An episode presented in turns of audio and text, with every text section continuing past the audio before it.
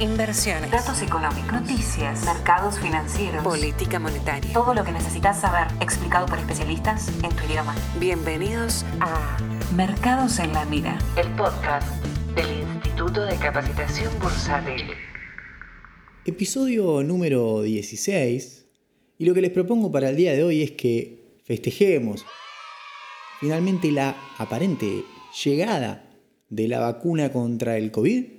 Señor Simpson, entienda que esto puede provocar pérdida de cabello y ligero retraso mental. Sí, venga el líquido. Valió la pena.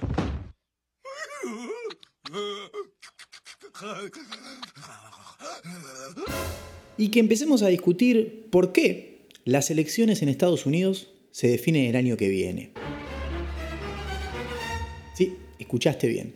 Hasta el año que viene, a ciencia cierta no sabemos nada. Te lo voy a explicar después.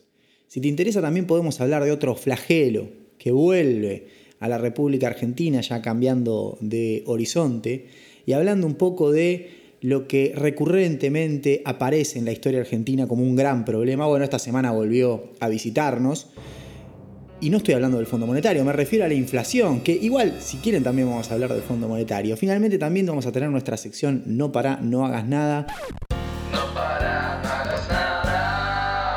Una sección que hoy se las recomiendo puntualmente. Así que si te interesan todos estos temas, son bastante marketineros los títulos por lo menos, quédate ahí, que ya arrancamos.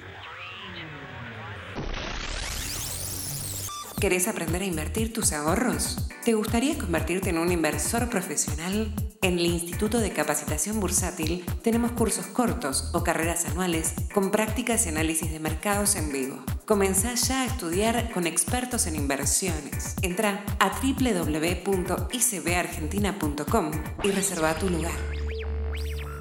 El otro día me comentaba un amigo que sigue habitualmente los episodios de Mercados en la Mira, Ezequiel, quien le mando un saludo, me decía, estuviste bien, estuviste bien la vez pasada porque arrancaste por, por el exterior, arrancaste por Estados Unidos, y, la verdad que estuviste bien porque me atrapaste más, me atrapaste más. Y, veo que funcionó en general, porque yo veo eh, en qué minuto la gente se va bajando, va siguiendo, y en general, bueno, la última parte de los saludos, eh, todos dejan de escuchar. Un poquito baja cuando hablamos del exterior, así que arranquemos al revés.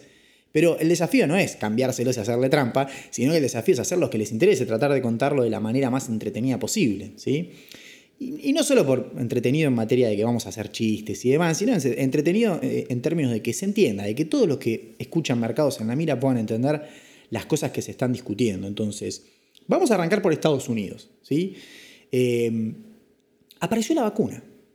Apareció la vacuna. De repente eh, un laboratorio llamado Pfizer ya está en la tercera etapa, ahí dice, la vacuna esta tiene 90% de éxito, arriba de 90%, después apareció otro laboratorio más, uno ruso, está por todos lados. Ahora llueven vacunas de repente, hace tres meses nos, estamos nos estábamos queriendo morir porque vamos a estar en cuarentena un año más, y de repente ahora llueven, las vacunas.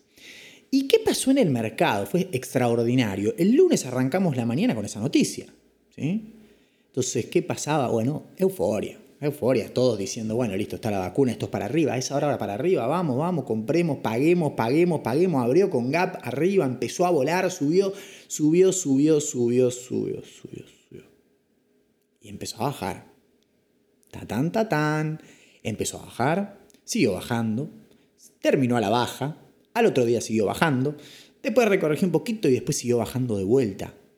Yo diría se hizo medio goma. Alguno ahí comentaba, tampoco bajó tanto. Che, es verdad, no bajó tanto. Si te agarró en el Nasdaq, por ejemplo, el índice de tecnológicas, perdiste entre 7 y 7,5% en dos días. Te la dieron un poco. Te vacunaron. ¿sí?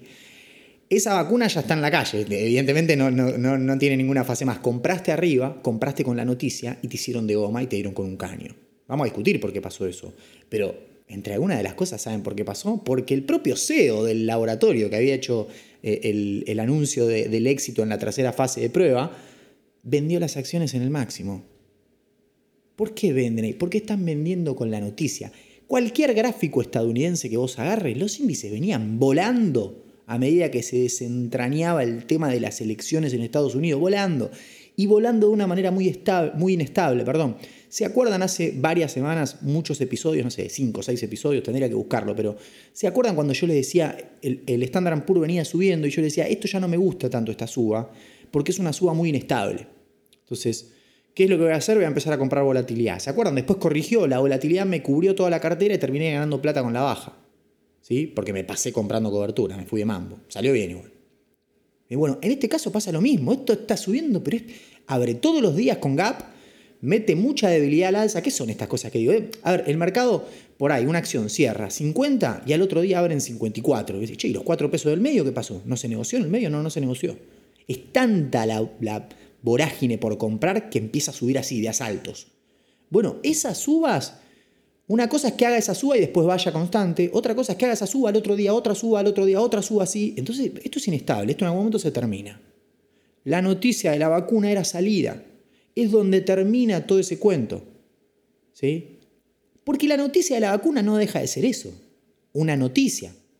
Ahí Biden decía, el presidente, el, presidente electo de Estados Unidos, decía, y con suerte vamos a estar empezando a vacunar a fines de noviembre y masivo a partir del año que viene, así que olvídense, ¿eh? seguimos con el distanciamiento social, va a haber estados en los que por ahí haya que cerrar la economía. Esto era simplemente una noticia, era una oportunidad para salir. ¿Sí? Desde ahí, los propios tipos del laboratorio entregaron las acciones, así que imagínate la confianza que le tenían a este movimiento. Bien, era un sell with the news, era vender la noticia y esperar. ¿sí? Yo les ponía en Twitter, mmm, mmm, es momento de comprar cobertura, cuando volaba todo, porque la cobertura se compra cuando todo va para arriba. Porque cuando las cosas empiezan a bajar, la cobertura es cara ya. Entonces siempre, nadie te lo va a decir, pero siempre que te sobre un pesito y estés muy ganador, compra un poco de cobertura si no te cuesta nada. Te cuesta unas chirolas. Y te proteges. Y te agarran estas bajas y te agarran mucho más, mejor preparado, más tranquilo. ¿Sí? Se hablaba mucho de que iba a haber rotación. Yo fui uno de los que dijo hace mucho, digo, en algún momento va a tener que haber rotación en el mercado. ¿Qué significa? Y las empresas tecnológicas están subiendo mucho y bancos, industriales, real estate no están subiendo tanto. En algún momento alguien se va a dar cuenta y va a decir, bueno muchachos, vendamos las tecnológicas que están carísimas y empecemos a comprar las otras que están más baratas. Bueno, duró tres días la rotación porque ahora el mercado americano ya está de vuelta pagando tecnológicas, mientras que las industriales, bancos, real estate, eh, energéticas se hacen de goma. Entonces, es un mercado que sigue en la misma dinámica de la que veníamos, la verdad. Yo le decía, los tres problemas que tenés ahí son la elección en Estados Unidos, la pandemia y el riesgo de una segunda ola, obviamente, eh, y el paquete fiscal, tiene, y la emisión, digo, tienen que, solucionar esas tres cosas. La elección se soluciona más o menos, porque ya Biden sacó una diferencia bastante importante y, y se consolida. Evidentemente va a ser el próximo presidente de Estados Unidos. Entonces ahí tenés una ventaja. La vacuna no solucionó nada todavía, pero te empieza a acomodar el tema de la segunda ola también, porque si aparece la vacuna, por ahí hasta puedes zafar de la segunda ola en Estados Unidos. Segunda ola que ya está empezando igual. Ya empieza a haber medidas restrictivas, por ejemplo en Nueva York. Bien, entonces, mmm, bien. ¿Y el paquete fiscal? No, sigue parado eso. Entonces, ¿qué pagan? Eso es lo que yo pregunto. Después de todas las uvas que hubo, después de la noticia esta, la noticia era salida, no hay más nada, no, no se resolvió nada de todo lo otro que estamos discutiendo. Entonces, es un momento, la verdad, que se puede hacer cosas en el medio. Yo, de hecho, le mostraba a los alumnos ICB el otro día eh, algunas operaciones en corto que hice, ¿sí? shorteando, ¿sí? apostando a, esta, a vender con la noticia, salieron relativamente bien. Porque básicamente no tenemos resolución de nada. Las elecciones en Estados Unidos se definen el año que viene. Este pibe está loco, es como el año que viene si ya está ganó Biden. Le sacó, tenía que juntar 270 electores, sacó 300 y pico. Finalmente ganó con esa diferencia. Sí, pero ¿saben qué pasa? Lo que no se materializó fue la ola azul de votos, esa ola de, esa, esa ola de votos demócratas en lo que tiene que ver con las elecciones a senador. ¿Sí? Recuerden, ¿cómo venía la, movida acá? Los demócratas controlaban la Cámara de Diputados, los republicanos controlaban el Senado. Bueno, ganó el gobierno los demócratas, así que van a, van a gobernar ellos, va a ganar Biden. Eh, va a gobernar Biden. Mantuvo la Cámara de Diputados. Bien, pero ¿qué pasó? Se suponía que iba a ganar también la Cámara de Senadores, o sea, iba a tener las dos cámaras más el gobierno. Era él, podía hacer lo que quería. Bueno, ganó la elección presidencial, la ganó con cierta comodidad, pero en senadores no ganó la mayoría. Así que el Congreso muy probablemente siga trabado. ¿Sí? ¿Cómo funciona el Senado en Estados Unidos? Son dos senadores por estado, son 50 estados, son 100 senadores. Así de fácil. ¿Cómo viene repartido hasta ahora al momento? Bueno, hasta ahora los republicanos tienen 50. y los demócratas 48. O sea, quedan dos bancas en el medio. En el mejor de los casos, esas últimas dos bancas que quedan, si los demócratas los ganan esas dos bancas, quedan 50-50. Como van a tener la presidencia del Senado, que es eh, Kamala Harris, que es la vicepresidenta, va a ser la vicepresidenta de Estados Unidos, si no pasa nada raro en el medio, va a definir ella, tipo el caso Cobos en Argentina. Así que así los demócratas, solo de esa manera, podrían tener mayoría en las dos cámaras y gobernar tranquilos. Bien. ¿Cuál es el problema? Bueno, ¿y esas dos bancas cuándo se resuelven? Bueno, esas son las dos bancas que se resuelven el año que viene. ¿Cómo el año que viene? Claro, porque esas dos bancas son del estado de Georgia, en donde, por las condiciones legales del estado, el ganador tiene que sacar, para llevarse la banca de senador, más del 50%, y en ninguno de los dos casos se logró. Entonces van a ir los dos cargos de, de senador a una segunda vuelta que se realiza el 5 de enero. Esa segunda vuelta define el Senado y por ende el Congreso. ¿Sí? Y hasta el 5 de enero no tenemos decisión sobre eso. Y los demócratas, por cómo se terminó resolviendo Carolina del Norte, los demócratas tienen que ganar las dos para empatar. Y que defina las votaciones en empate la vicepresidenta. Miren lo complejo que está. De hecho, en una de las dos votaciones, los republicanos quieren contar los votos porque dicen llegamos al 50. Ni tenemos que ir a segunda vuelta. O sea, tienen más del 50%, o sea que tendrían 51 senadores. Chau, tienen mayoría en el Senado, mantienen la mayoría en el Senado. No te van a aprobar ningún paquete fiscal. Recuerden que Trump les venía ofreciendo a los demócratas, te doy 1.8 trillones, lo máximo que te doy. Los demócratas decían no, de 2,2 para arriba hablamos. Bueno, el otro día estaba leyendo varios de los integrantes en la Cámara ¿sí? de los republicanos, ¿sí? son mucho más duros que Trump. Y decían, no, Trump ofreció un 8, pero nosotros más de uno no vamos a aprobar acá. Un trillón, más no. ¿Y qué decían? Y si sale la vacuna, menos todavía, porque los incentivos son si la economía está cerrada. Si hay vacuna, la economía no se va a cerrar, así que ¿qué incentivo va a mandar firmando? No, 600 billones, 800 billones, por ahí, menos de un trillón.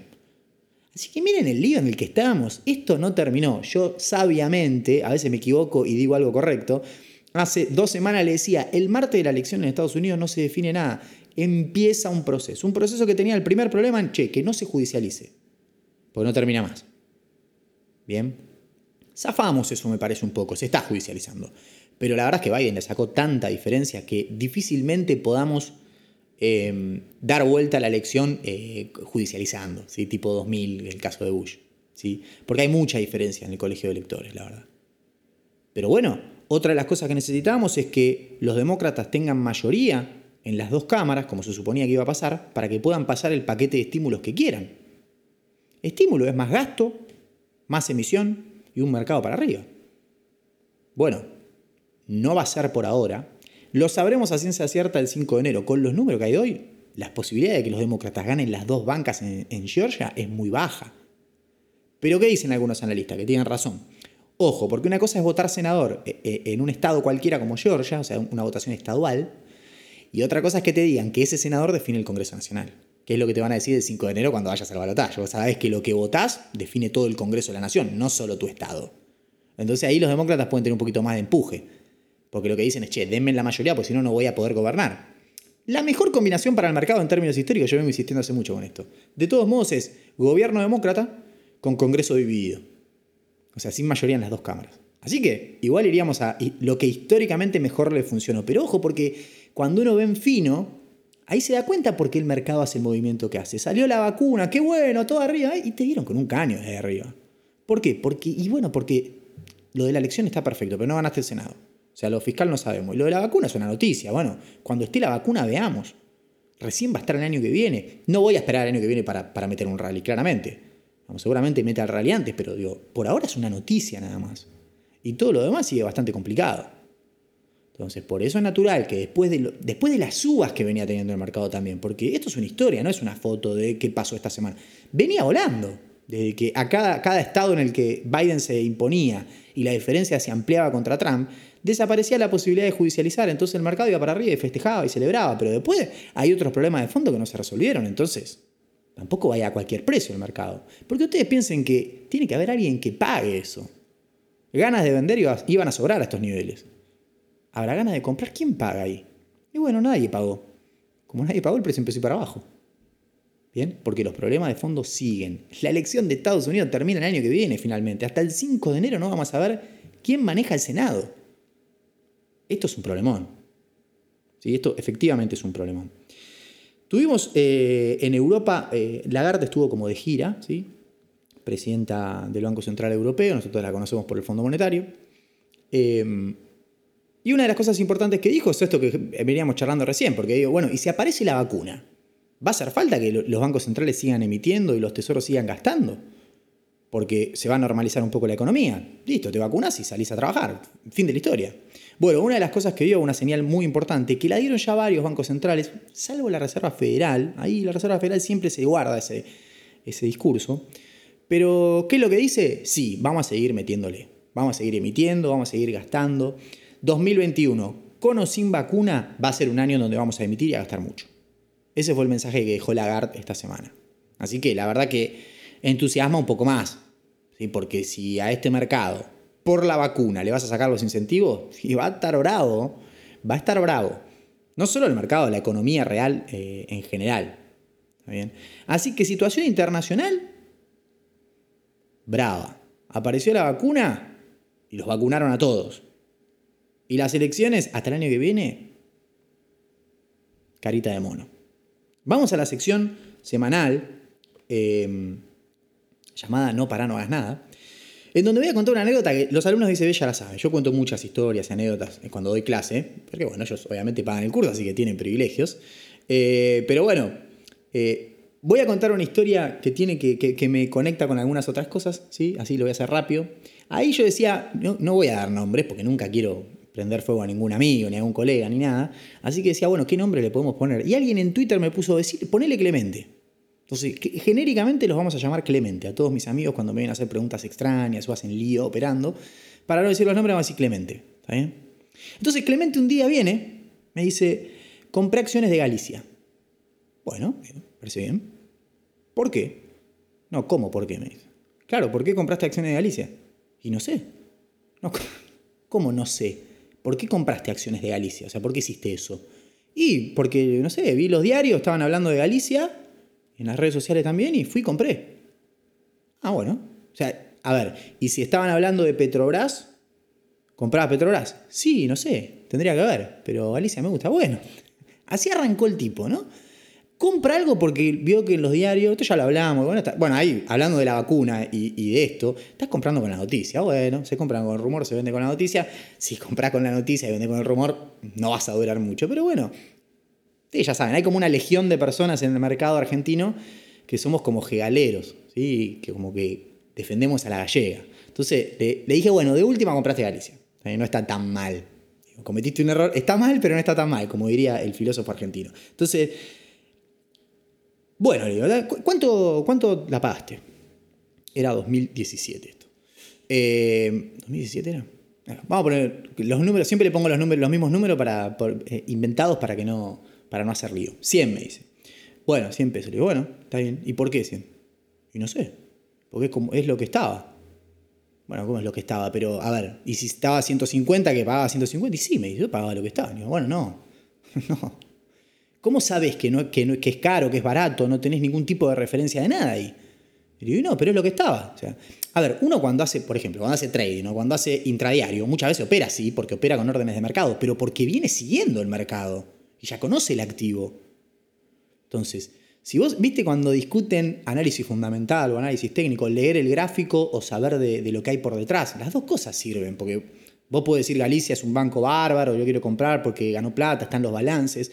Ahora, si no le pegás una mirada al gráfico, podés comprar en cualquier lado. Entonces, si el gráfico te da la pauta de si estamos comprando caro o estamos comprando barato, ni el gráfico había mirado. Y, no sé, bueno, si estaba a 150, la, sí, sí, si estaba a 150, la compré a 150. Bueno, ya, nada. Él de mal humor, yo riéndome, porque la verdad que te estaba haciendo cualquier cosa. Se me ocurre preguntarle, bueno, y a ver hasta qué precio vas. ¿Cómo hasta qué precio voy? Claro, ¿en qué precio querés vender la acción? O sea, vos la compras en 100 y, cu- cuál es el objetivo. No, no sé. O sea que no sabés, no sabés, la compraste de casualidad porque la viste en el diario, no tenés idea de si la pagaste caro o barata y no sabés a qué precio la vas a vender. O sea, no ponele, si sube a 150, ¿la vendés? Sí, me dice, 150, sí. Y 150%. Me dice, ah, bueno. Y en 120, y no, tendría que ver. No tenía idea el tipo. El tipo estaba operando a ciegas. Estaba operando a ciegas. Era como un ciego, era como un elefante en un bazar, digo, ¿no? El tipo andaba por ahí rompiendo todo, pagando cualquier cosa, no sabía si iba a ir para arriba, para abajo, si entró caro, barato, a dónde iba a vender, a dónde iba a comprar, no sabía nada, estaba a ciegas, ¿sí? Totalmente a ciegas. Entonces, una de las cosas que discutíamos ahí, yo le decía, bueno, eh, vos tenés que tener un precio al cual salís, porque eso es lo que te da referencias. ¿sí? No significa que ese precio necesariamente se tenga que cumplir, pero si vos compras algo en 100 es para venderlo más caro. Esa tiene que ser la estrategia. Y tenés que tener un precio. ¿Por qué? Porque si no, después los movimientos de mercado te agarran en tarlipes. Entonces, cuando el precio empieza a bajar, no sabes si aguantar, si esperar, si vendo, ¿qué hago? ¿Me la quedo? Me la... No, la vendo, mejor la vendo. La vendés y sube. ¿Por qué? Porque no hay estrategia, no tenés precios de referencia. Estás tirando una moneda al aire, es como ir al casino lo que estás haciendo. Estás a ciegas. Estás totalmente a ciegas. Él me decía, ¿y pero por qué la voy a vender en 150 si, si sigue subiendo? Bueno, hermano, pero vos qué es lo que querés de tu vida? O sea, que, que vas a comprar algo con acciones de Galicia, en algún momento la tenés que vender porque no hay nada más importante en la operatoria que realizar una ganancia. Y eso me, hizo acordar de otra conversación que tenía con un amigo hace muchos años, por otro papel, en la que mi amigo se iba a comprar un auto, ¿sí? Entonces tenía, lo iba a comprar dentro de un mes. Entonces dice, bueno, voy a empezar a mover la plata, bueno, voy a comprar acciones. Este la, este la tenía bastante claro, no es ningún. Este Clemente es un Clemente más es un Clemente del, desarrollo, digamos, porque la tiene clara. Me dice, no voy a comprar acciones. Dice, bueno, bueno, era un momento donde el mercado iba muy para arriba, pero era, era, estaba el gobierno de Macri, la verdad que el mercado era para arriba, para arriba, para arriba, para arriba, para arriba. Y bueno, el tipo que hizo, dice, bueno, esto voy a agarrar una parte de la plata del auto, le voy a poner en acciones este mes, a ver cómo sale. Bueno, vale, compré un par de acciones y me acuerdo patente que tenía Agrometal. Agrometal es una acción que era, ahora está en el panel general, en ese momento estaba en el Marval. Eh, y era un caño la acción, ¿viste? Aparte era una de las pocas vinculadas con el sector agropecuario del Merval, entonces nada, querías tener agro, construcción, qué sé yo, todavía no existía Loma, pero bueno, vos le dabas eh, agro. Entonces el tipo compra agro y le empezó a salir bien, le iba bien, le iba bien, le iba bien, le iba bien. Y nada, yo lo que le decía es, amigo, en algún momento vos tenés que cerrar eso para realizar la ganancia y, y tener la plata y hacer lo que tenés que hacer, que es comprar el auto. ¿Entendés eso? Porque no podés pagar el auto con acciones. No le puedes llegar a la sagra ahí porque te las van a tirar por la cabeza. Te las van a agarrar igual, pero digo, no, no está esto como para que vos compres un auto con acciones, ¿sí? Tenés que llevar la plata. dice, bueno, listo. dice, sí, sí, hoy lo cierro. Me dice, bueno, al otro día, Agrometal sube 3%, 4%, una cosa así. Y me escribe, eh, sigo adentro, me pone. ¿Eh? Estoy leyendo el chat, me lo fui a buscar y lo pegué acá, vamos a leerlo. Che, me dijiste que ibas a cerrar. ¿Cuánto más le querés hacer? Porque ya estaba como 15, 20% arriba, tipo, un delirio. Eh, y, pero siguió subiendo. ¿Salgo? Y sí, hermano, tenés que pagar el auto. O sea, que lo vas a comprar con acciones. No, tenés que vender. Bueno, me quedo un día más, no me mate. Bueno, y ahí mi respuesta es, ojalá corrija y te tengas que comprar el base. Se compró el full igual, porque le salió bien. Eh, le termina saliendo bien. Ahora, lo que ustedes tienen que entender es que la ganancia hay que realizarla. Indistintamente si la querés realizar para tener la plata y hacer un gasto. Yo, por ejemplo, he sacado muchísima plata. Una vez me dicen, ¿cuánto con cuánto capital operábamos? He tenido mucho capital y la verdad he gastado muchísimo.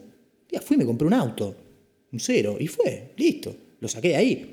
Uno también es joven y tiene otra, otra perspectiva de la vida, y tiene otra vida por delante, y tiene otra aversión al riesgo. Entonces, la verdad, fui, después, fui de viaje, me fui a vivir a Australia, digo, y está para eso la plata. La plata es lo más barato, me dice siempre mi viejo. A mi edad seguramente. Pues si me agarra una persona de 50, 55 años, bueno, tal vez prefiera cuidar el capital ¿sí? para tratar de hacerse un suplemento a la jubilación. Me parece perfecto. Pero son distintas etapas. Obviamente yo nunca les voy a recomendar a los 30 años fúmense todo el capital comprándose un 0 kilómetro. No. Si podés sacar una parte de ese capital para, hacer, para gastar y disfrutarla, hacelo, lo tenés que hacer. Otro día un colega me comentaba, saco tantos dólares por mes y vivo como un rey. Pero es totalmente por ahí. Totalmente por ahí. Más cuando sos joven, digo, uno después va entrando en edad. Y acá la última reflexión de esta sección. ¿Qué es eso? Depende mucho del tipo de vida que tengas, el tipo de vida que quieras, el capital que tengas y para qué lo quieras usar. A mí me vuelve loco cuando hay em, gurús financieros o asesores al por mayor, les digo yo, asesor al por mayor, que dicen, compren tal acción. ¿Y qué sabes quién está del otro lado? ¿Qué sabes qué aversión al riesgo tiene? ¿Qué horizonte de inversión tiene? ¿De dónde sacó la plata? ¿Para qué la quiere? Si comprate estas acciones de IPF que están buenísimas. Che, bajó 5%. Ah, 5% no es nada. No, pega la plata de mi jubilación. Ah. Y no, claro. para vos eso no, era medio riesgoso. Yo siempre hago el mismo chiste que es, hola, ¿cómo estás? Eh, soy del ISIS o soy de Al Qaeda. ¿En qué invierto? Y la verdad es que a vos eh, decirte, y armate una carterita con bonos, un portafolio que rinda estable en el tiempo. Mira, hermano, si laburás en Al Qaeda, eh, agarra algo con riesgo, no sé, empezá a shortear cualquier cosa, comprá cripto no sé cuánto, hacé el lío que sea, vos te quedan cinco años de vida con suerte y te, y te gusta, y evidentemente te gusta el riesgo, ¿no? Por el laburo que tenés. Así que eh, cuando pasan esas cosas, siempre no solo cuando leen a alguien eso, sino incluso ustedes cuando le preguntan a alguien cómo ves tal acción, yo la veo con mis ojos, ¿qué cree que te diga cómo la veo? ¿Sí? Porque cuando vos le preguntás a alguien cómo ves tal acción, implícitamente estás suponiendo que el tipo tiene tu misma versión y tu mismo horizonte de inversión, para empezar. Entonces es un error. No está mal igual, porque a ver, yo muchas veces posteo cosas y digo, la veo así, la veo así, porque no quiero que ustedes compren o vendan lo que yo veo. ¿Sí? Cada cual tiene que hacer su propio análisis. Bueno, cuando están lo que te dicen comprar y vender, esos asesores al por mayor, ustedes le contestan eso. Trabajo en Al Qaeda. ¿Qué compro? Y ahí vas a ver que no es lo mismo recomendarle a esa persona una acción o a otra persona que tiene una jubilación. ¿Sí? Muchos le han hecho recomendar con los ahorros de toda la vida comprar bonos en 120 de paridad. Los fundieron. ¿Y el riesgo? Ah, uh, no, esa no, esa clase no fui. Me falté esa. Mala mía. Ah, ¿eran tus ahorros? No, no me di cuenta, pensé que estabas timbiando. Ah, bueno, ¿viste? Pero es culpa de los dos igual. ¿Sí? Es culpa de los dos también, porque uno pide ese consejo. Bien, finalmente vamos a la sección argentina. Vamos a hablar de, Argentina. La semana estuvo asignada por. A ver, son, para mí hay tres cosas que pasaron esta semana en Argentina. ¿sí? Bueno, pasaron un millón, pero hay tres que como que vamos a tocar acá. Eh, la primera de todas fue, bueno, de repente apareció el Blue que se despertó, saltó 20 mangos. El Blue baja, sube. También ahí te habla, y esto no, se enoje nadie, pero ahí te habla del tipo de mercado que estamos mirando. ¿Sí? Es una payasada. Perdón, ¿eh? pero es una payasada. Los que operan en Estados Unidos sabemos lo que es un mercado. Esto no es un mercado. Lo del Blue no sé qué es. Baja 30 mangos, después sube 20. Es un delirio. Es un delirio, es un mercado que es ínfimo. ¿sí? Y que algún tipo de intervención tiene también. Ahí apareció el problema del cable. Cuando hubo feriado en Estados Unidos no había posibilidad de cablear y entonces desapareció la oferta de dólar en el informal. Entonces está relacionado. Bueno, algo, investiguen. Investiguen en 2013 lo que pasó. Em, o cómo se intervenía, o cómo finalmente hubo ahí como un ruido raro. Bueno, entonces algún, algún tipo de intervención evidentemente debe tener. Bien. Pero bueno, se le dio un poco de, espacio para que, para que suba. Había llegado a 149. Con el Blue hay un problema que obviamente el dólar solidario, que es el dólar que vos podés comprar en el banco si, si estás en ese selecto grupo de los que quedaron adentro, está a 140. Entonces, el dólar blue nunca va a estar menos de 140. Y de hecho, en general va a estar más caro que 140 porque no está regulado. Bien. Entonces, y no tiene límite. Entonces, 149 eh, estaba bien, podía seguir bajando un poco más, pero no iba a romper 140, eso está claro, el blue, jamás. Entonces, bueno, desde ahí rebotó fuerte, ¿sí? metió dos días de rebote, saltó 18 pesos. Me decían, ¿por qué sube el blue? Y la verdad es que no sé bien por qué sube, porque no debe haber oferta. Demanda va a haber siempre. El tema es cuando aparece un poquito de oferta baja. Cuando no hay tanta oferta, sube. Listo. Tan simple como eso.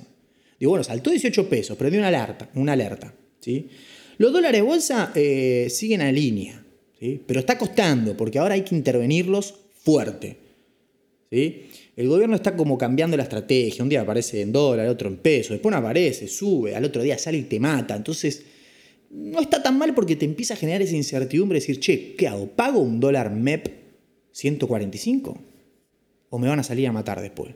No, no lo pago. Y bueno, empieza a funcionar así. Pero bueno, todavía está costando. ¿Y por qué digo que está costando? Porque uno mira el precio y el precio está bien, lo están controlando. Sí, pero les está costando mucho controlar, porque están vendiendo una cantidad de bonos bastante grande. Por ahí aparecen con 10 millones de nominales, que es un montón eso. Para los niveles de intervención que estamos acostumbrados. Es un octavo de la rueda por ahí eso, para un bono. Entonces, no es broma lo que están haciendo, ¿sí? porque ya los niveles a los que estamos de intervención son bastante grandes.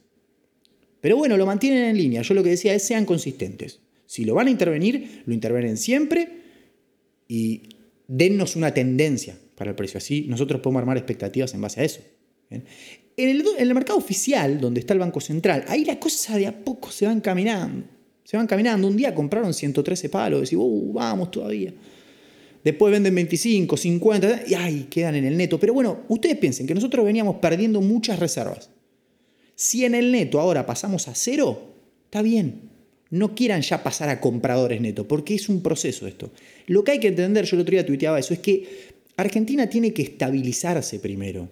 ¿sí? No podemos ya empezar a ver cosas buenas. Primero tenemos que empezar a dejar de ver cosas malas. Entonces vos decís, perdemos reservas, perdemos, perdemos, perdemos, perdemos, perdemos, empatamos. Y yo decía, bueno, pero no estamos comprando. Bueno, pero ya no perdemos más. Entonces, lo que hay que entender, y a veces yo creo que no se termina de entender desde, la propia, desde el propio gobierno, no se termina de entender, es que estás en un problema grave y hay que primero estabilizar para después hacer todo el programa económico, después hacer las medidas que vos querés. Ejemplo de la tasa de interés, no hay que bajar la tasa de interés. Bueno, las bajas el año que viene, negro. Ahora todavía no. ¿Sí? ¿Por qué? Porque estamos en un problema. Entonces necesitamos que subas las tasas para ayudar un poquito. Y, pero no es parte de mi programa. Bueno, no importa el programa. El programa económico, ponelo en stand-by y esperá. Porque primero hay que estabilizar. Porque si no estabilizás, esto explota por los aires y no vas a poner programa ni el año que viene, ni el otro, ni nunca. Entonces, primero estabilizar. Entonces, hay que partir de un diagnóstico correcto, que es que teníamos un problema muy grave y que de alguna manera lo vamos estabilizando. Creo que hay que hacer más esfuerzos para estabilizar. El Tesoro me metió colocaciones esta semana de vuelta y volvió a, a prorratear, volvió a dejar pesos en la calle, porque dice, no, no pago un puntito más de tasa. Entonces, cuesta, como que el mercado tampoco termina de entender, ¿sí? Y por eso tenés que intervenir fuerte los tipos de cambio paralelos también. Mejora el oficial y empeora el paralelo, ¿no? Mejora el paralelo, empeora el oficial. Como nunca pegamos de tener todo en línea, todo a raya. Pero bueno, las otras dos cosas que pasaron, aparte del salto de Blue, fueron el dato de inflación, ¿sí? del mes de, de octubre. El de noviembre viene mal también, por ahora. Ahora el Banco Central sube las tasas de interés, ayuda un poquito a descomprimir. Algunos dicen llegó tarde, yo diría, creo que está mirando noviembre, que viene peor. Eh, pero veremos a ver cómo, cómo evoluciona en el mes. Sacan los precios máximos, ¿sí? emiten, prorratean, sacan los precios máximos y se sorprenden porque hay inflación. Está buenísimo. Y sí, y sí, va a haber inflación, estás emitiendo de más. No te querés llevar los pesos porque si no pago uno más de tasa. Y encima sacar los precios máximos, va a haber inflación. ¿Qué, qué, no sé qué, qué otro resultado esperaban, la verdad. Entonces, ahí empieza otro tipo de discusión. El Tesoro deja pesos, el Banco Central sube la tasa, ¿viste? Bueno, muchachos, pónganse de acuerdo. O sea, o nos vamos a llevar todos los pesos y vamos a pagar la tasa que sea y, y vamos a tratar de cortar con la emisión, o vamos a hacer este injerto medio extraño. Algunos dicen, ¿sabe qué pasa? Se están peinando porque viene el fondo. Y esta es la tercera cuestión. Salto del blue, dato de inflación terrible de octubre. Me acuerdo cuando en agosto decían, este es el peor dato del año. Septiembre, bueno, este es, este es casi malo como agosto. Ahora de octubre, este es el más malo del año. Si miren los de alta frecuencia de noviembre, viene peor que octubre. Así que por ahí mejora la segunda parte del mes. Pero viene bravo. Entonces, dólar blue saltando, inflación que nos sorprendió a todos. Y vino el Fondo Monetario. El Fondo Monetario viene a pedir un ajuste. Argentina tiene margen igual para ajustar. El otro día hablaba esto con alumnos de ICB porque, cuando mira el presupuesto 2021 tenés un déficit proyectado de 6 puntos financiero. Suponés que no vas a tener IFE, ¿sí? o que eso ATP IFE va a ser poco. Bueno, anunciaron ya que efectivamente va a ser poco, que no va a haber la cuarta IFE, si no me equivoco, ¿crees? No va a estar. Así que hay margen para reducir desde ese 6, poner contento al Fondo Monetario. El Fondo Monetario, si hacemos un poco de historia, la verdad es que se jugó un pleno con Argentina. El Fondo Monetario se timbió eh, derechos especiales de giro en Argentina. ¿sí? Vino a timbiar. Porque cuando no le prestaba nadie a Argentina, obviamente vino el fondo. Porque es el prestamista de última instancia. Esto mediado de 2018. ¿sí? No tiene nadie que te presta, el fondo es el último que te presta. El fondo es salida. Cuando viene el fondo a poner los dólares, pone los dólares para que los que quedaron engrampados adentro se vayan. Alguno no salió y todavía los tenemos ahí que nos está armando un lío bárbaro. ¿sí? Se hizo la subasta finalmente en noviembre, salió muy bien. Ahora, el fondo vino, dio un primer desembolso, creo que habían sido 15 mil millones el primer desembolso, estoy medio de memoria. Eh, y Argentina básicamente agarró esa plata, ¿sí? empezó a pagar deuda, bueno, un poco intervino, ahí, qué sé yo, en el mercado cambiario, eso no gustó mucho, vino el Fondo Monetario. Cuando viene el Fondo Monetario a hacer la primera revisión del acuerdo, el presidente del Banco Central que había firmado eh, había renunciado, había otro. Y estaba de vacaciones en Brasil, creo. Y lo venían a cagar a pedo a él, porque estaba interviniendo. ¿sí? No querían que use los dólares así. Pues sí, bueno, y mirabas los indicadores, bueno, a ver, redujeron el déficit como habían dicho, hicieron esto otro, no hicieron nada, muchachos, no cumplieron nada ustedes. Entonces estábamos todos esperando ahí 2018 y no, nos van a venir a matar estos muchachos porque nos prestaron la plata y no hicimos nada. Estamos peor que antes. Y encima nos fumamos los 15.000 palos. Así que no sé qué nos van a venir a decir. ¿Saben qué hizo el Fondo Monetario en ese momento? Extendió la línea, nos dio más fondo y adelantó todos los desembolsos a la gestión anterior, o sea, antes de las elecciones. Ahí te está jugando un pleno. Ahí te está jugando un pleno. Hasta se sabe que Lagar no quería hacer eso y que el directorio fue el que aprobó eso. Porque el directorio, quien manda, Estados Unidos. Y fue cuestión de levantar un teléfono, se hizo la votación y se votó eso. Entonces, no solo no nos castigaron después del desastre que armamos, sino que nos dieron más plata y nos adelantaron todo lo desembolso. Por eso el lío. Por eso viene el fondo acá. Y yo, lo- yo lo entiendo, porque esto no es algo de que estoy. eh, de que critico a Macri o defiendo a Alberto, critico a Alberto, defiendo a Macri. No, es simplemente pensémoslo todo como nosotros. Yo le decía spoiler. El malo de la película somos nosotros, no es el fondo. El fondo es el fondo. Si vos le vas a pedir plata al fondo, no le podés pedir que te, que te deje tener 10 puntos de déficit, emitir, intervenir en, en el, MAE vendiendo dólares discrecionalmente. Es el Fondo Monetario, ¿qué? Viste, bueno, la mafia presta más barato. Y sí, pero te van a romper las piernas si no pagas. Y el fondo es lo mismo.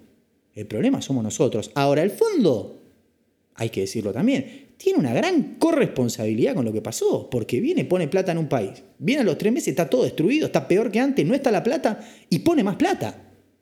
Ah, están locos. Bueno, muchachos, el 32% del flotante del fondo lo tiene Argentina, es el, el- el- deudor más importante, está 20 puntos adelante del, del que le sigue después, creo que es Egipto, Ucrania, y ahí vienen otros.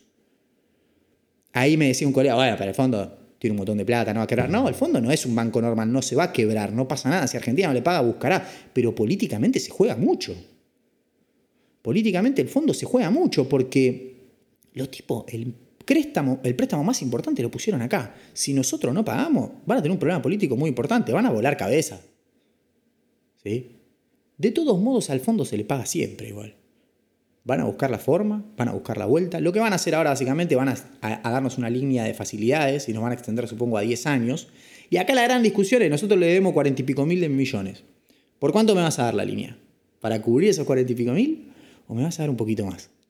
Ahí decían algunos, y por ahí le podemos pedir un poquito más. Y bueno, ya que vamos a, a refinanciar todo y que vamos a hacer el acuerdo fiscal que nos piden, no sería mal para reforzar la reserva, pidámosle un poco más.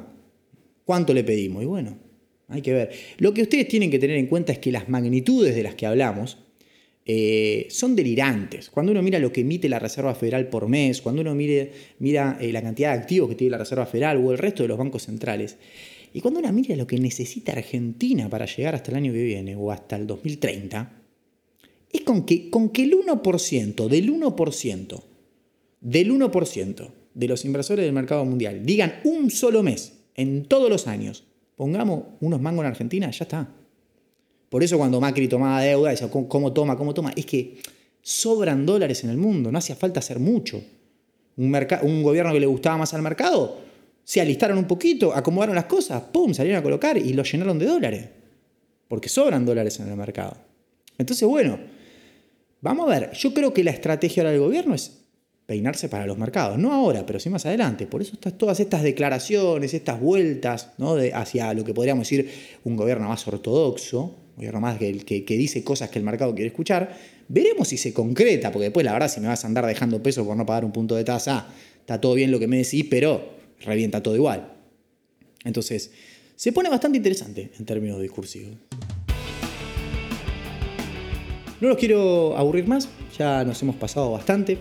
Eh, espero que les haya gustado. Recuerden que nos ayudan mucho con la difusión, con los retweets, con los likes, con, en las redes sociales, comentándole a un amigo, una amiga, che, hay alguien que habla de finanzas, se entiende algo. Y ya saben que obviamente eh, les agradecemos desde ICB a todos los que nos están acompañando, a todos los que nos están ayudando. Esto ya no es un producto que haga yo o que haga ICB, es un producto que hacemos entre todos. Así que les agradezco nuevamente, les dejo un saludo, que tengan un excelente fin de semana y nos vemos el viernes que viene con más Mercados en la Mira. Si querés conocer más, ingresa en www.icbargentina.com o seguinos en nuestras redes sociales. Escuchaste Mercados en la Mira, el podcast del Instituto de Capacitación Bursátil.